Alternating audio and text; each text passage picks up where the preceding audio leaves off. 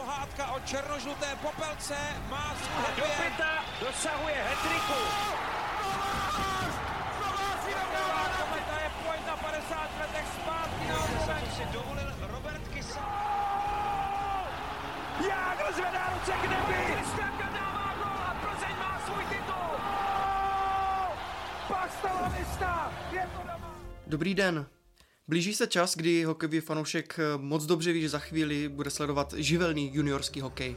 Je známa předběžná nominace na mistrovství světa a tak se nabízí opět téma stáří versus mládí v extralize.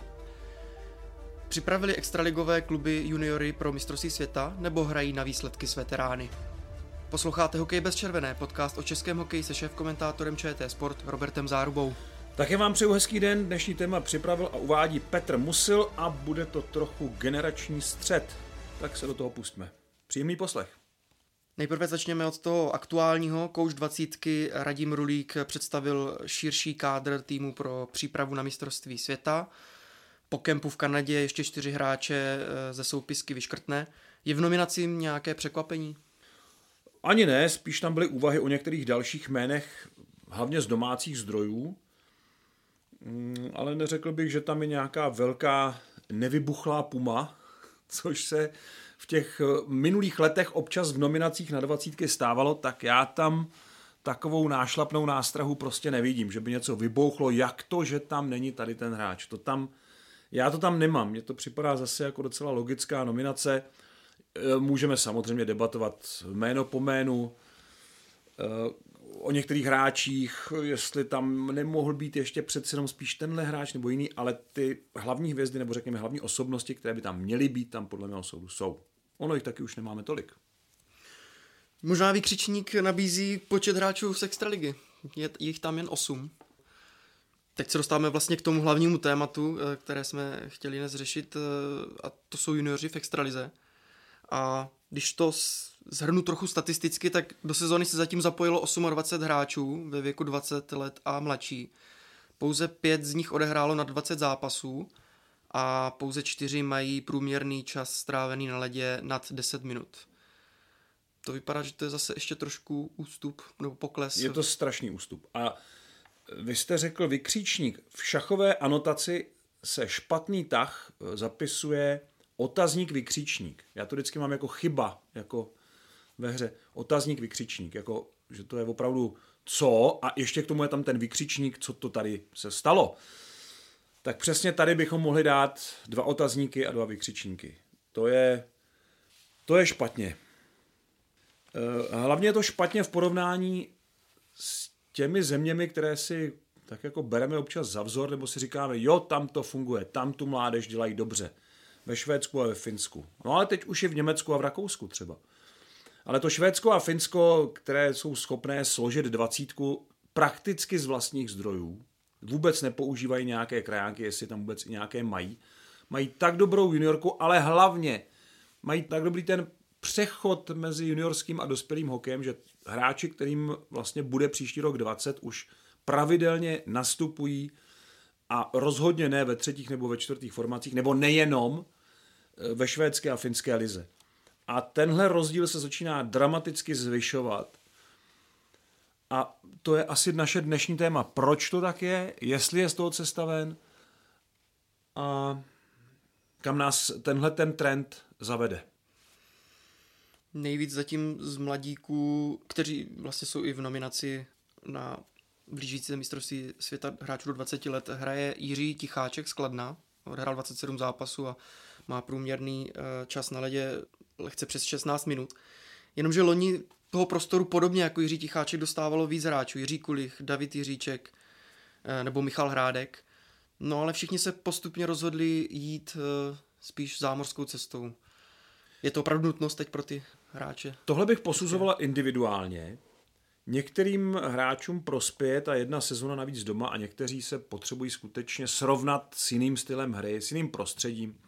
Takže u Davida Jiříčka si myslím, že to eh, byl logický krok, taky s, tou, s tím číslem jeho na draftu. Logický krok.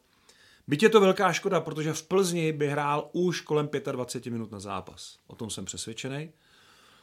A mm, Jirka Kulich by hrál ve Varech, nebo tam, kde by možná, možná by odešel, ale ve Varech by to bylo zdaleka nejpřínosnější, pokud by se rozhodl zůstat, ale uh, asi taky správná volba, že odešel.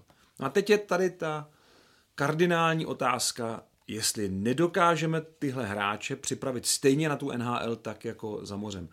Protože dřív ta odpověď nebyla tak jednoznačná, ale teď už jednoznačná je a je v neprospěch extraligy, což ji teda při všech těch dobrých věcech, které pořád si tahle soutěž drží, tak tohle jí strašně sráží. Tohle snižuje jí prestiž i ve světě, eh, tom mezinárodním měřítku víc než to, jestli máme jeden, jednoho nebo dva nebo žádného zástupce ve čtvrtfinále ligy mistrů. Jestli ta soutěž je tak dobrá, tak kvalitní a rostou v ní takový hráči, že ti hráči obohatí tu, mladíci obohatí tu soutěž a ta soutěž obohatí ty mladíky, že tam je vzájemné působení, které je prospěšné pro obě strany. Takže ti kluci tady eh, v 18 neutíkají ven, respektive tady utíkají ven, ale ve Finsku, ve Švédsku je to ani nenapadne. Tam jsou co nejdíl doma a věří tomu, a i ta NHL věří tomu, že tam se na tu soutěž připraví dobře. Jistě i tam jsou výjimky, ale tam je to, ten poměr je úplně opačný. Spíš daleko víc těch dobrých hráčů vyroste ve Finsku, ve Švédsku, v tamních soutěžích, než u nás. No a to pro tu extraligu, jakkoliv prostě se zvedá po všech stránkách, tohle je pro ní jako devastující zpráva.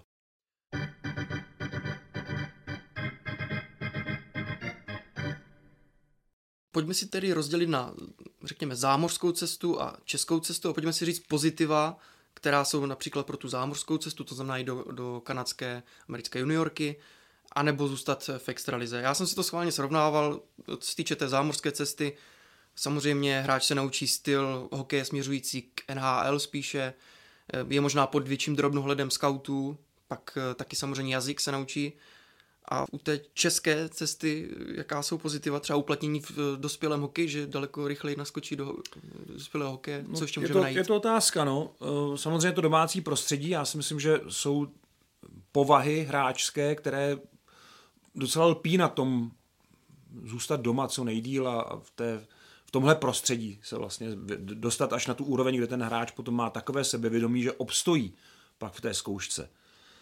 Ono to taky není úplně jednoduché, protože vy tam odejdete do neznámého prostředí a já nevím, jestli si to umíme jako správně představit. Tam ten kluk přijde, nikoho tam nezná, málo koho tam zná, zná tam pár jako známých obličejů. Teď tam bývá většinou jazykový trošku problém, že ta angličtina ze školy, ze střední, v lepším případě ze střední školy, není na té úrovni té hovorové angličtiny, kterou se mohou vykázat třeba právě mladíci z jiných zemí, ale hlavně Kanaděni a Američani to vůbec. A vy tam máte předvést v konkurenci, kde na ten váš post se třese pět, šest hráčů, máte předvést, jako že jste lepší než oni. A teď najednou se to taky nemusí povést a vy se můžete od začátku dostat do nějaký spirály, která, nesměř, která se netočí nahoru, ale dolů. A takových případů není zas tak málo. My vidíme ty úspěšné, my vidíme hokejisty, kterým se to podařilo. Ale pozor, tady je taky celá řada hráčů, která opravdu po té vývrce sjela pěkně dolů jak po tobogánu a e, vysadilo je to ve stanici Extraliga, kde teda teďka živoří někde ve třetích, ve čtvrtých pětkách. Jo. Takových příkladů tady nemáme zrovna málo. Tak ta situace je opravdu hodně složitá pro ně. Tam e, je to, a je to strašně individuální, jak ten který hráč tohle to snáší. Ta, některé povahy jsou splachovací, jinde, jinde, naopak ty kluci si to hodně berou. Jo? Někteří jsou poctiví, ale až moc zase, že to opravdu strašně to řeší pořád, někteří to jsou nad věcí, ale zase třeba tomu nedávají tolik. Strašně jako rozdílný povahově, tady nemáme jako jedno, jeden národní typ povahy, eh, který by to všechno schrnul. Takže eh, klady té zámořské cesty jsou určitě ty, které jste vyjmenoval. Klady toho zůstat tady doma je samozřejmě spočívá, to spočívá v tom, že ten hráč má takovou roli v té lize a tak v ní dominuje, že se zkrátka naučí být dominantní, že se naučí být lídrem toho týmu už v tomhletom věku. Bohužel takových příkladů nemůžeme z poslední doby moc uvést, ale pár jich tady bylo. Ten David Jiříček byl přesně na té cestě. Jiří Kulich byl přesně taky na té trajektorii, že mohl už dneska hrát první lineu pravidelně ve Varech, nejenom část sezóny jako v tom minulém ročníku. Uh, určitě bychom našli pár dalších hráčů, ale všichni se rozhodli odejít. Co se týče herní stránky, napadá mě ještě jedna věc, ten fyzický aspekt. Určitě, když hráč hmm. začne tady hrát, hraje s obrovskými chlapy, když tak řeknu, uh, je to hodně fyzické, uh, pak i vlastní zápasy už vlastně v playoff jsou ještě o to, o to tvrdší. Zase je to, je to individuální, ale jít třeba cestou do zámořské juniorky a hrát s hráči ve stejné věkové kategorii, anebo už se ostřílet daleko rychleji já mám taky pocit, že u nás uh, málo který talent na sebe opravdu dbá, nebo o sebe opravdu dbá a pečuje o svůj vývoj tak, hmm. jako to dělají uh, jejich vrstevníci ve Finsku a Švédsku. A když, jsem, když jsme natáčeli loni, uh, loni jsme natáčeli v Helsinkách, IFK přípravu, uh, myslím, že tam byly u desítky, u dvanáctky, u čtrnáctky, nějak myslím takhle, že to bylo, tak uh, tam se tomu nechává poměrně volný průběh, tam ti trenéři do toho až tak jako nezasahují a ti kluci sami vlastně jdou ten týden do tréninku s tím, tenhle týden se naučím přešlapovat dozadu doleva, protože mi to nejde. A tenhle týden zkusím vylepšit střelu zápěstím a dám si prostě po tréninku nebo dám si tam ty individuální hodiny. Jo. Problém je, že u nás není kolikrát jako prostor na tom ledě, čas na tom ledě ale tam ta možnost je a ti kluci to využívají. Takže abych byl objektivní, ne vždycky eh, ti naši hráči mají tu možnost, ale nějak to prostředí je tady k tomu tolik přece jenom nevede. On vlastně i ten úspěch slovenských juniorů, Juraj Slavkovský, eh, eh, dva kluci do obrany zdraftovaní v prvním kole a teďka Adam Sýkora, to jsou vlastně taky jako trošku výjimky z toho systému. Jo, to taky nevzniklo tak, že tam ten systém je vyprodukoval. Ten systém jim nepřekážel, ale eh, částečně jim pomohl, to zase je fér říct, ale zase to ne, nemůže úplně vykázat jako svoje jako jo, děti. To trošku vyrostli všichni mimo ten systém. A u nás je to bohužel zatím dost, eh, dost podobné. No a Extraliga zatím nemá teda teď renomé soutěže, která by ty kluky dobře připravila na ten rozdíl mezi Evropou a NHL. Ve Finsku, ve Švédsku z nějakého důvodu to funguje prostě líp. Možná se dostaneme k těm důvodům. Vlastně Eduard Šale po posledním uh, turnaji uh, dvacítky ještě před uh, tím přípravným kempem sám prohlásil, že v zápasech s Finy, že to byl obrovský rozdíl v bruslení, v osobních soubojích, střela, hmm. dovednosti, že rozdíl je úplně ve všem. A je znát, že, když budu citovat, je znát, že Fináci i Švédové mají ve výběru hodně kluků ročníku 2005 a 2004, kteří už dostávají prostor v ligových Ačkách. My jsme samozřejmě debatu uh, rok, dva zpátky vedli, když je uzavřená extraliga, když se nesestupovalo, zda uh, mladí hráči budou dostávat víc prostoru. Tohle je kopí, uh, úplně kopí přesně do terče, uh, nebo skrz to brnění Eh, uzavřeme extraligu, budeme hrát mladé hráče. Tohle to nikdy u nás nebude fungovat. A nikdy to, jakýkoliv náznak nebo jakýkoliv pokus k tomu, nikdy to nefungovalo. Ani v šancelize a v extralize by to dopadlo úplně stejně. To je bohužel uh, ta potíž, že u nás uh, kluby nevychovávají hráče, oni je nakupují. Manažer nevychovává hráče, on je nakupuje. Před sezonou nejvíce píše a i ten klub sám to tak prezentuje podepsali jsme tady toho hráče, kterého jsme uzmuli tady tomu druhému klubu, jo, místo aby ten manažer hrdě prohlásil, tak, z juniorky my teďka do Ačka dáváme tři tady ty mladý kluky, budou hrát, tenhle ten nejlepší bude hrát ve druhé lajně, bude hrát přesilovku druhou, tenhle ten bude hrát třetí lajnu, bude tam hrát centra, bude chodit na vazování, bude uh, prostě uh, dostane na starost svoji lajnu. A tady ten kluk, ten ještě potřebuje čas, ten bude hrát křídlo ve čtvrtý lajně a je tak mezi čtvrtým pátým útokem. Až se takhle budou uh, ti manažeři prezentovat, tak já smeknu a řeknu, ano, tohle to je manažerská práce. Ale my tady nemáme, my jsme zapomněli úplně hráče vychovat, ne, to bych zase neřekl, ale je, je to zase věc systému. Zase na obranu těch manažerů musím říct, že je strašně těžké někoho vychovávat, když vám v 18, v 17 frankne za moře. To zase chápu, že ta motivace trošku se ztrácí. ale někde někdo musí začít. Jo? Tak dobře, Plzeň tady vychovala řadu výborných mladých obránců, poslední David Jiříček, teď se vrací jako Pour, eh, řada dalších kluků, kteří prošli Plzní, tak si myslím, že tam, tam ta mládež, tam, tam můžou říct, Martin Straka s Tomášem Vlasákem můžou říct, my aspoň trošku něco vychováváme. Jo? Ale kolik je takových manažerů? Jako kdybychom tady dávali každý rok cenu ne pro nejlepšího trenéra, ale pro nejlepšího manažera, tak to by byla těžká volba. A takhle, ta manažerská práce fakt nespočívá jenom v tom, že nakoupíte ty hráče hotový a vůbec se nepodílíte na tom, že taky eh, taky některý ty hráče posunete do tý, z těch začátečních, z těch příchozích do té roli toho hotového hráče. Čest, opravdu čest výjimkám. Jo? Teď eh, poslední roky se trošku začala snažit Sparta, eh, v Třinci to zase teď trošku jako usnulo, teď, teď vlastně zase Jo, tam byli bratři Kovařčíkové, velká, skvělá Marian Adámek a tihle kluci, tahle parta. No ale po nich, kdo tam je jako teďka ten talent, který tam přichází? A takhle to můžeme vzít klub po klubu, to jsem si vzpomněl na ty nej, nejvyhlasnější, ale Eduard Čele hraje v Brně, ale, ale taky měl hrát dávno, měl hrát eh, přesilovku, nehrají. Martin Pešout eh, v reprezentační přestávce říkal, jo, určitě ho tam na podzim už bude, hmm. Eda bude hrát přesilovku. Ne, ne, nedaj, nedaj to prostě, mají krizi, nedaj ho tam. Jo. Já když jsem, ho, když jsem viděl začátek sezóny, on tak je potřebuje zesílit, že jo, to je hmm. stejný hmm. jako Martin Časten, nebo jakkoliv se tomu budeme bránit a on sám asi to neslyší rád, tyhle ty srovnávačky, tak Martin Čas tím prošel taky, že jo, že to, to chvilku šlo, chvilku to nešlo v té první lajně, uh, takže musel hrát někde jinde.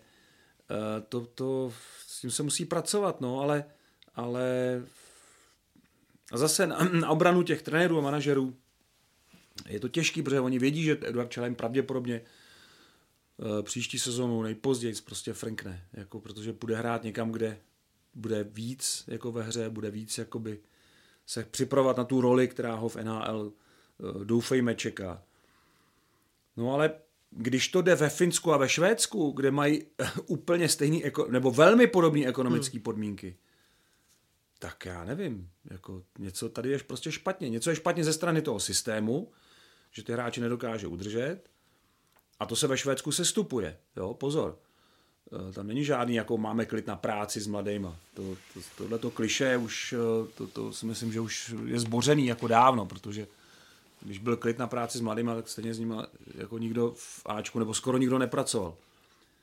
E, no, takže až se začne u nás víc vychovávat a míň kupovat, tak zase českým hokeji se bude dařit líp a v té extralize bude víc mladých hráčů, a možná, eh, jo, že by stálo za to občas i prezentovat trošku, jo, my tady vytáhneme toho mladíka, dáme mu šanci. Tak to byl vlastně jenom, týhle, před tuhle sezónu se mluvilo jenom o tom, že Eduard Čele bude mít pozici ve druhém, ve třetím toku, ale mluvilo se o někom jiným, mluvilo se o nějakém dalším juniorovi, který ho někdo vytáhne, protože vypadá dobře. Hmm.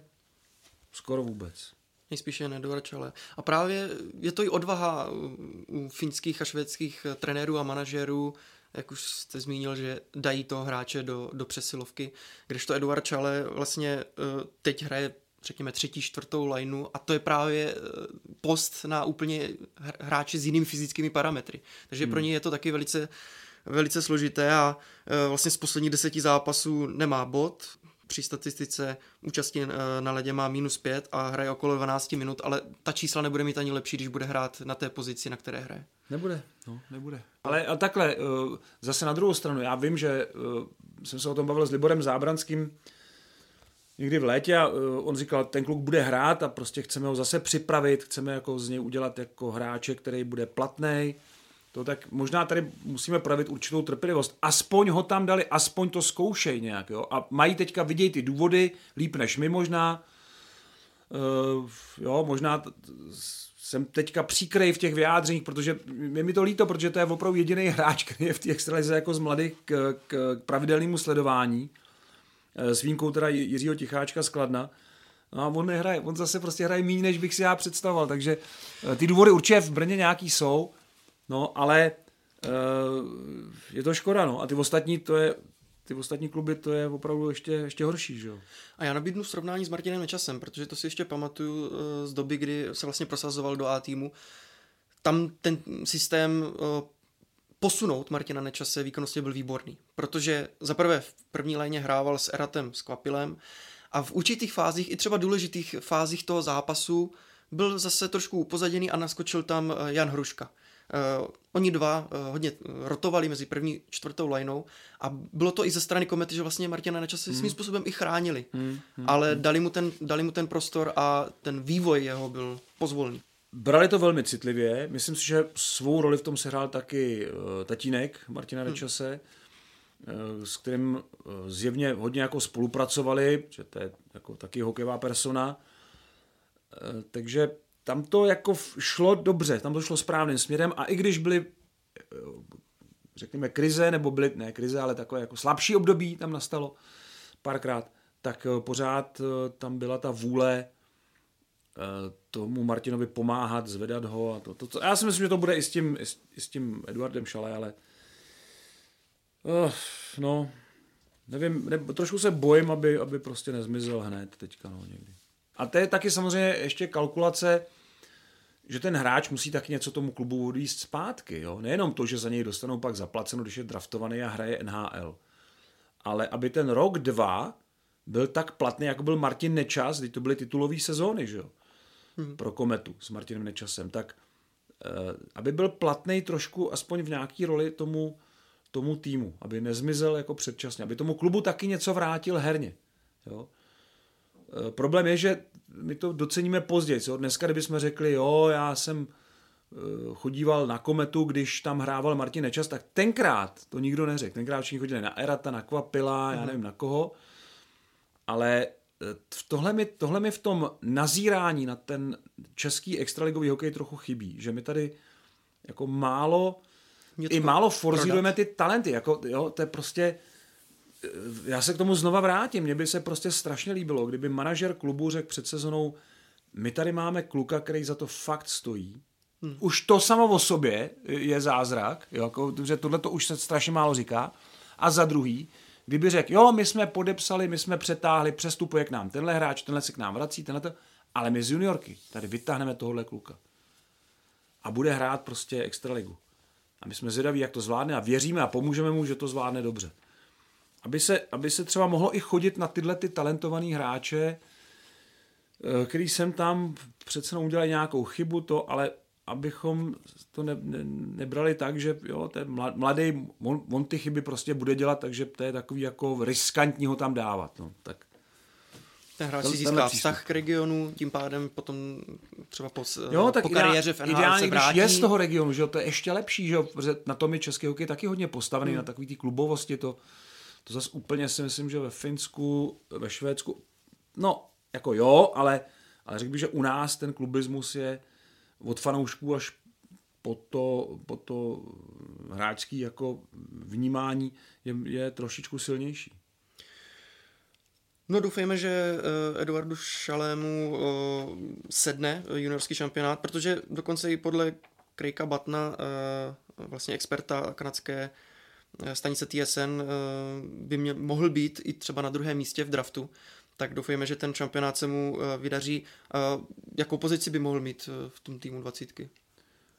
No, já si myslím, že Radim Rulík eh, ho určitě vytáhne někam do první nebo do druhé liny, přestože to je jediná 2005 v týmu, je to nejmladší hráč, tak svým založením by měl být v přesilovkové formaci. Tak, tak uvidíme. Ne, ne, nemám ponětí. Já jsem se s, s, na toho trenéra neptal, ale Eh, taky ono to bude těžký, jako Vladimír Rulík nerad tyhle ty věci prozrazuje dopředu, dokud ty hráče jako nemá pohromadě a pak má samozřejmě nějakou svoji představu.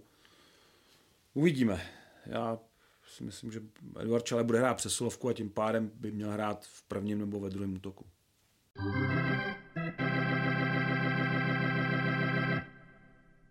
No, když se dostaneme tedy ke starším hráčům, kteří uh, momentálně uh, vévodí eh, statistikám uh, v extralize, tak uh, třeba v boji o záchranu především uh, táhnou týmy zkušení veteráni v top uh, 3 bodování A teď, když to vezmu obecně, v top 3 bodování týmů mají všechny týmy, eh, kromě Plzně, zastoupené hráče nad 30 let. Jejich eh, celkem 21. Když se podíváme na motor, tak tam je to nejvýraznější. Elitní útočníci Lukáš Pech, Milan Guláš a Tomáš Čachocký dohromady, když se čteme věk, tak je to 115 let. No a základno nastoupil na ledě Liberce při porážce 3-7 i 50 letý Jaromír Jágr a zapsal dvě asistence. Jeden z trenérů řekl, že byl vlastně v těch 50, že byl nejlepší uh, hráč Kladna. Když on je na ledě, tak je to přínos pro všechny hráče, ty hráči trošku pookřou, eh, ale říkám, je nejsmutnější, že na ledě je nejlepší, i když jeden z nejlepších hráčů historie, ale je smutný, že na ledě je nejlepší 51 hráč.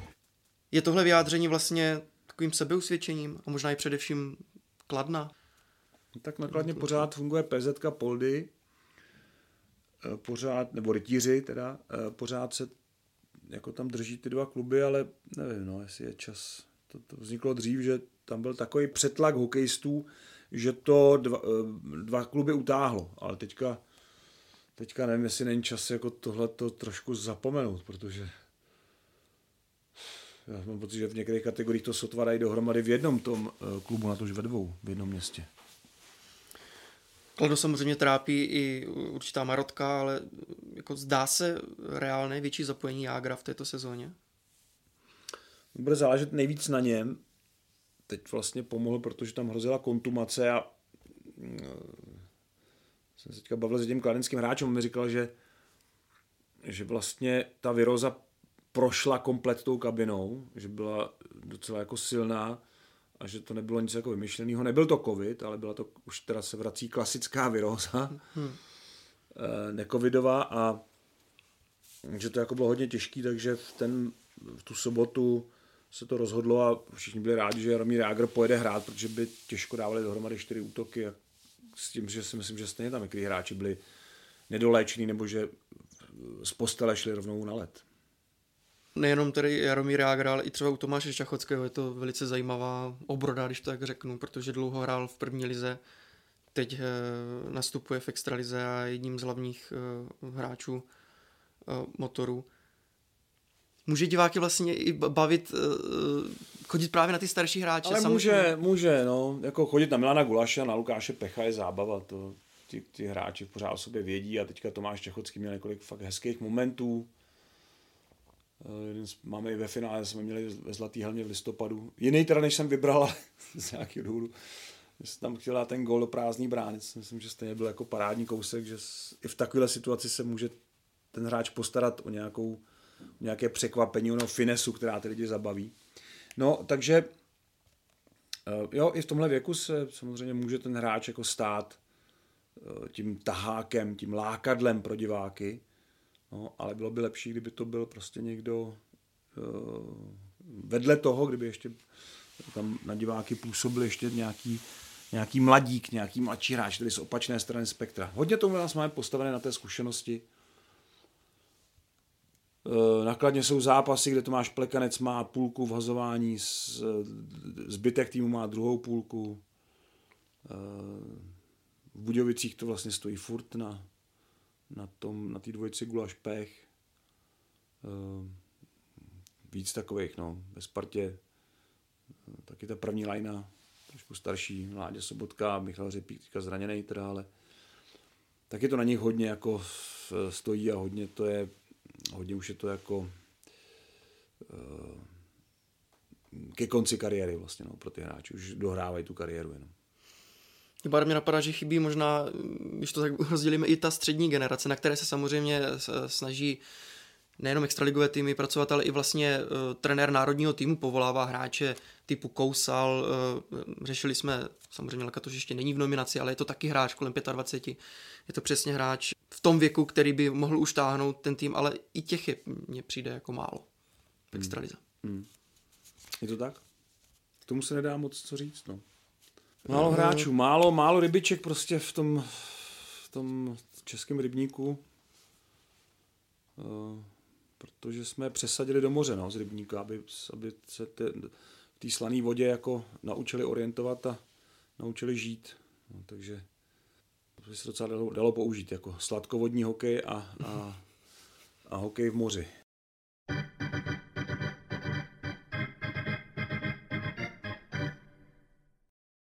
Ještě vlastně bych se chtěl vrátit k tomu tématu staří versus mladí. Mhm. Ona to nemusí být jenom jako taková nevýhoda, jak se to občas prezentuje, jo, že staří hráči, že tu ligu jako zpomalují a to. To si myslím, že není, není poctivé vůči nim, protože oni tím přemýšlením a způsobem provedení, eh, řekl bych, že tu hru rozhodně jako ne, ne, nespomalují a většina z nich jsou kvalitní bruslaři, kteří se vyrovnají v rychlosti, v té základní rychlosti pohybové se vyrovnají mnohem mladším eh, soupeřům, takže to není ten problém. Eh, ani nemám rád takový to, no, naší extralize, v, v kanadském bodování v desíce, pět čtyřicátníků, pět třicátníků, já nevím, jak to je namíchaný. To si myslím, že taky není úplně jako ten, ten zásadní, ta zásadní potíž, když, když začínal Jaromír Jágr v těch 17, tak 18, tak eh, hrál v útoku s Milanem Novým. Jo? A všichni to brali, že to je skvělý spojení.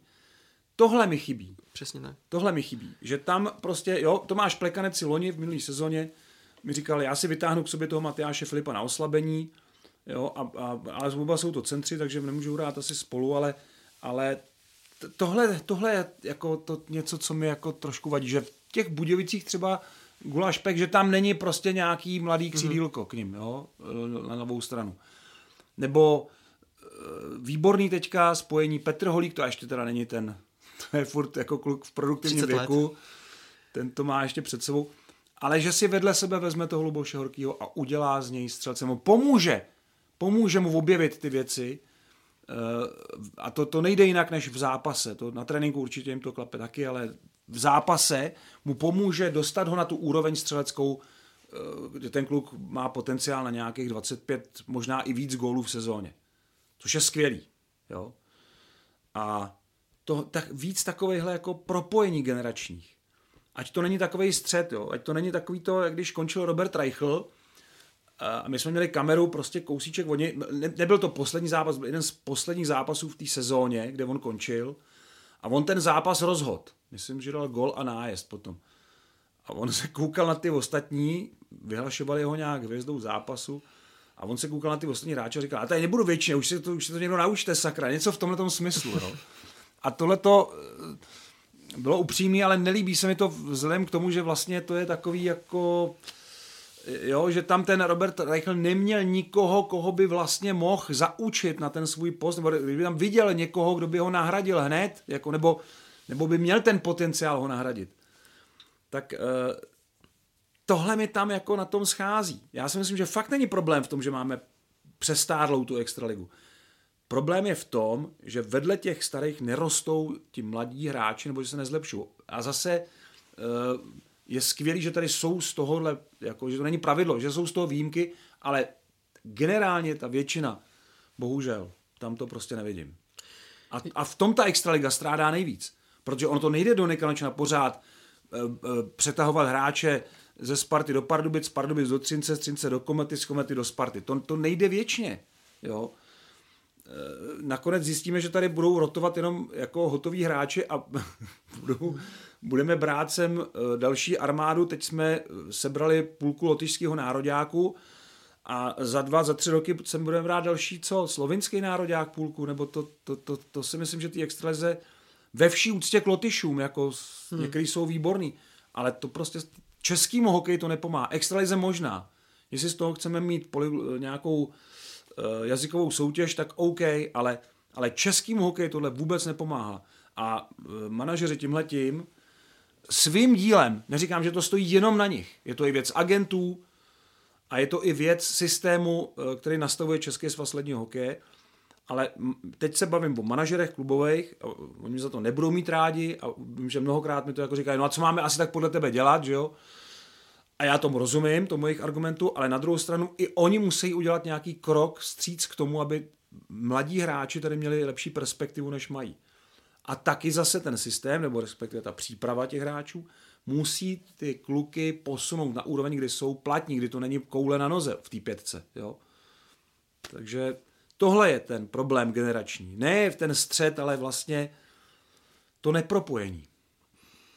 A mě ještě napadlo při zmínění jména Luboše Horkého, že, že mladé hráče bych rozdělil vlastně ještě na dva typy, protože máme ten jeden typ, o kterém jsme se už zmínili, Šale, Nečas, víme, že půjdou, že to jsou vel, velké talenty, že půjdou brzy na draft a pak do NHL. Ale pak jsou hráči jako Luboš Horký, Radek Kučeřík třeba mm-hmm. v kometě a tyhle by si ty kluby měly piplat, aby právě jim zaplnili pod prostor Jo, do těch jo, dalších jo, let jo, a to jsou ti stěžejní hráči pro extraligu. Jak svým způsobem vytipovat, že tento hráč při vší úctě nemá třeba na NHL, ale může mi hrát stěžejní roli v kometě a pak se třeba může posunout i do zahraničí. Ano, přesně. A pak si může vyzkoušet zahraničí 4-5 let a vrátit se. A ještě něco tomu klubu vrátit, ještě zpátky. Ještě mu ně- něco odevzdat. Ale to je přesně. A zase... Bokodítek v Plzni. Jo, je, Těch hráčů je plno. Ide, ale to je, ale to je teda extrémně dobrý příklad pracovitýho kluka, který nekouká na systém, nekouká na překážky. To je prostě uh, borec, který roste před očima, přestože vejška už mu asi zůstane, ale to, je, s jakou vůlí on vede svoji kariéru správným směrem, je neuvěřitelný. Je to, je to skvělý příklad jako chování hokejisty, řekněme ve špatném systému, ale v dobrém klubu, který třeba k tomu dost jako pomohl. Tady si myslím, že Plzeň si může vykázat další čárku, teď teda ne ve sloupečku NHL, ale ve sloupečku špičkový hráč pro evropské soutěže a teďka momentálně pro nás, pro Extraligu, pro Plzeň, což je skvělý. A tenhle přístup eh, je správný. Tohle je něco, co mi chybí u dalších hráčů, u dalších klubů.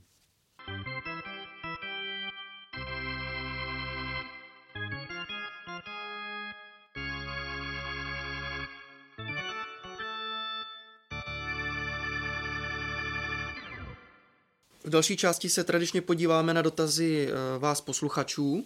A máme tu stále tedy ještě to reprezentační téma juniorů.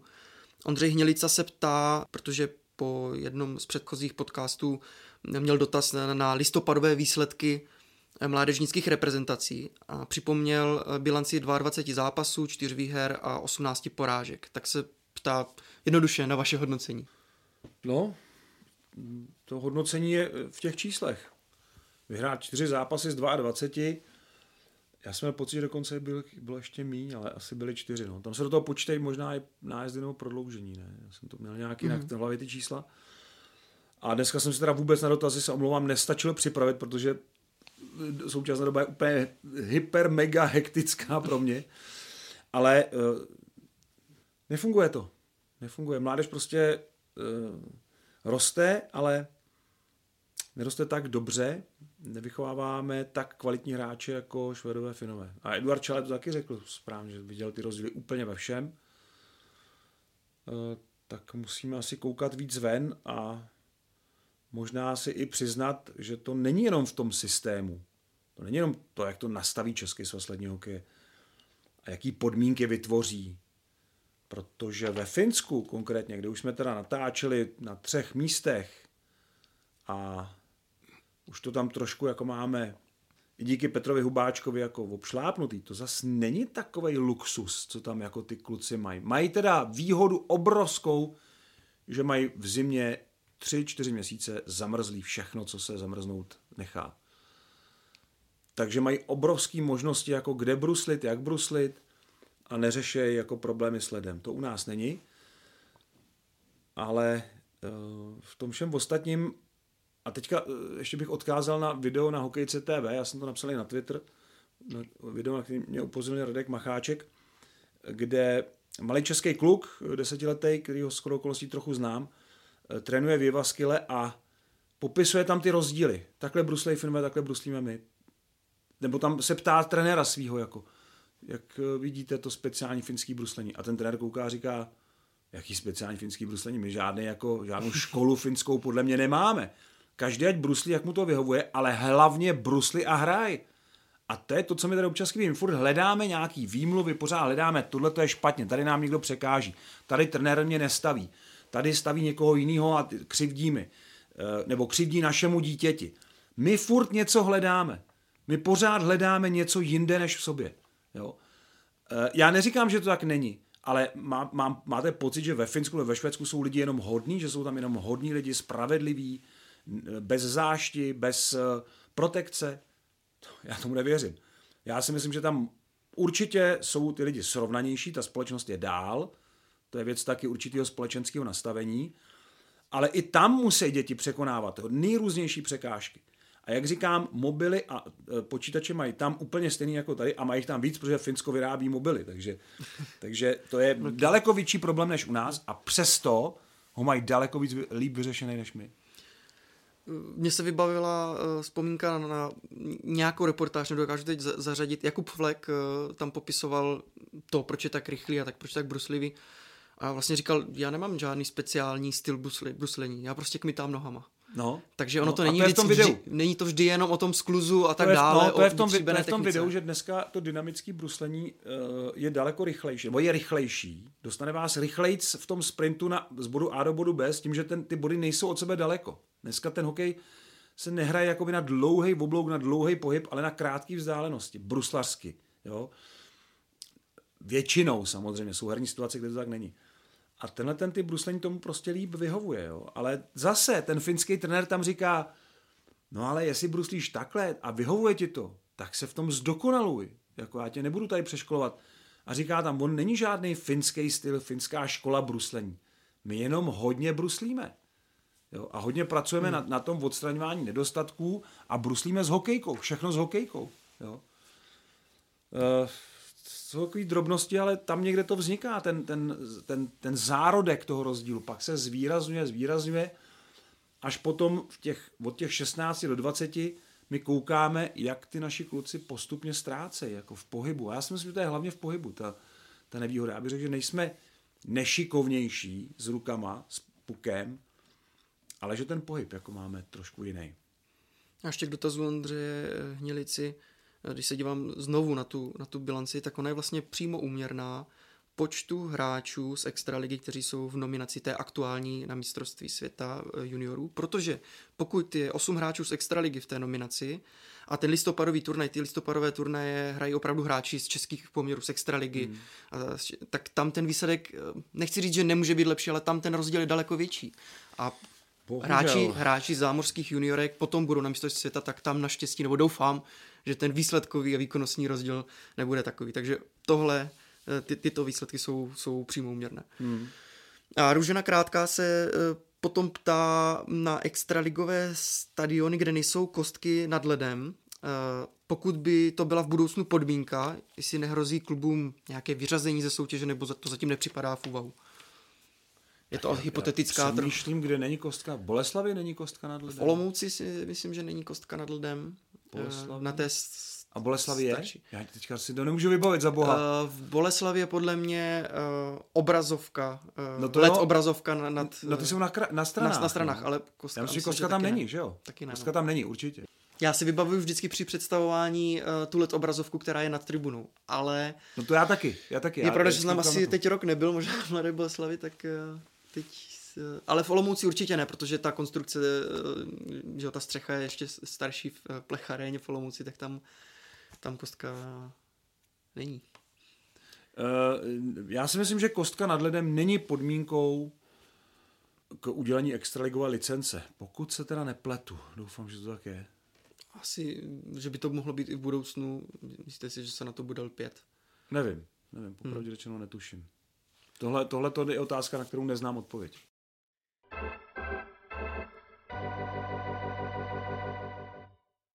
V minulém dílu jsme vybírali top 5 tahounů seniorské reprezentace pro turnaj Eurohockey Tour pro švýcarské hry a nyní se zase podíváme na pět předpokládaných opor juniorského národního týmu pro mistrovství světa. Číslo pět, eh, já zůstanu nejdřív na postu brankáře Tomáš Suchánek, ale je otázka, jestli po tom výborném výkonu na mistrovství světa v létě, jestli zopakuje to, co předvedl, protože tady je taková zkušenost, že v tom druhém turnaji, kde ten, ten jakoby náhradník přechytá toho, tu původně uvažovanou jedničku a říká se, to je skvělý, on může ještě na ten další turnaj a tam to bude pecka, tam bude hmm, jednička. Hmm. A většinou to pak nedopadne dobře v poslední době. A tu zkušenost mají vlastně všichni, eh, skoro všichni golmani, kteří dneska jako jsou dokonce i v NHL, nebo jsou ve Finsku, nebo jsou v Extralize. Jo. Tak bych přál Tomáši Suchánkovi, aby tuhle tu kledbu nějak zlomil a ukázal druhý turnaj po sobě, že je opravdu výborný brankář. No a pak se budeme pohybovat hodně vzadu. Číslo čtyři je uh, David Špaček. Tam jsem velmi zvědav, jak ho Kebecká liga připravila na juniorský šampionát. Číslo tři je Jiří Kulich. Uh, 2004, to znamená, ještě má před sebou teoreticky dvě mistrovství světa juniorů a ukazoval se výborně na osmnáctkách, eh, výborně eh, zvládl i ten přechod do dvacítek v létě. Pro mě, pro mě jako jedna z možných opor. Eh, záměrně vynechám Eduarda Šaleho, o něm jsme tady dneska mm-hmm. mluvili moc, aby jsme mu nenaložili zase tolik, tak ale cítím tam, že by to mohlo jako, že by mohl být mezi těma tahounama, ale T5 se ho prostě nemám. Číslo dvě je pro mě Stanislav Svozil, který má výborné statistiky. V Regiane tam je, tam je druhý nejlepší v nahrávkách. Myslím dokonce ve Western Hockey League, že, má, že je hodně vysoko, že je v pětce mezi nahrávači, mm-hmm. ale, mm-hmm. Ale Conor Bedard v týmu. To je potřeba jako přidat jako, jako argument. A číslo jedna je David Jiříček. Podle mě to bude kapitán. A to je kluk, který si z ničeho nic jako moc nedělá. Bere to všechno velmi zdravě ta plzeňská škola si myslím, že mu vtiskla takové ty dobré vlastnosti pro kreativního obránce a těším se a přeju mu moc, aby byl opravdu tím tahounem, jakým chce být a jakého v něm vidí i trenéři, si myslím. Takže číslo jedna tohoto výběru z hlediska takového toho vůdcovství je David Jiříček pro mě. To je z dalšího dílu podcastu Hokej bez červené všechno. Všechny díly, včetně Hokej Focus podcastu, najdete na webu čtsport.cz ve všech podcastových aplikacích nebo na YouTube. A další díl po švýcarských hrách. Mějte se hezky. Mějte se krásně a příjemný advent.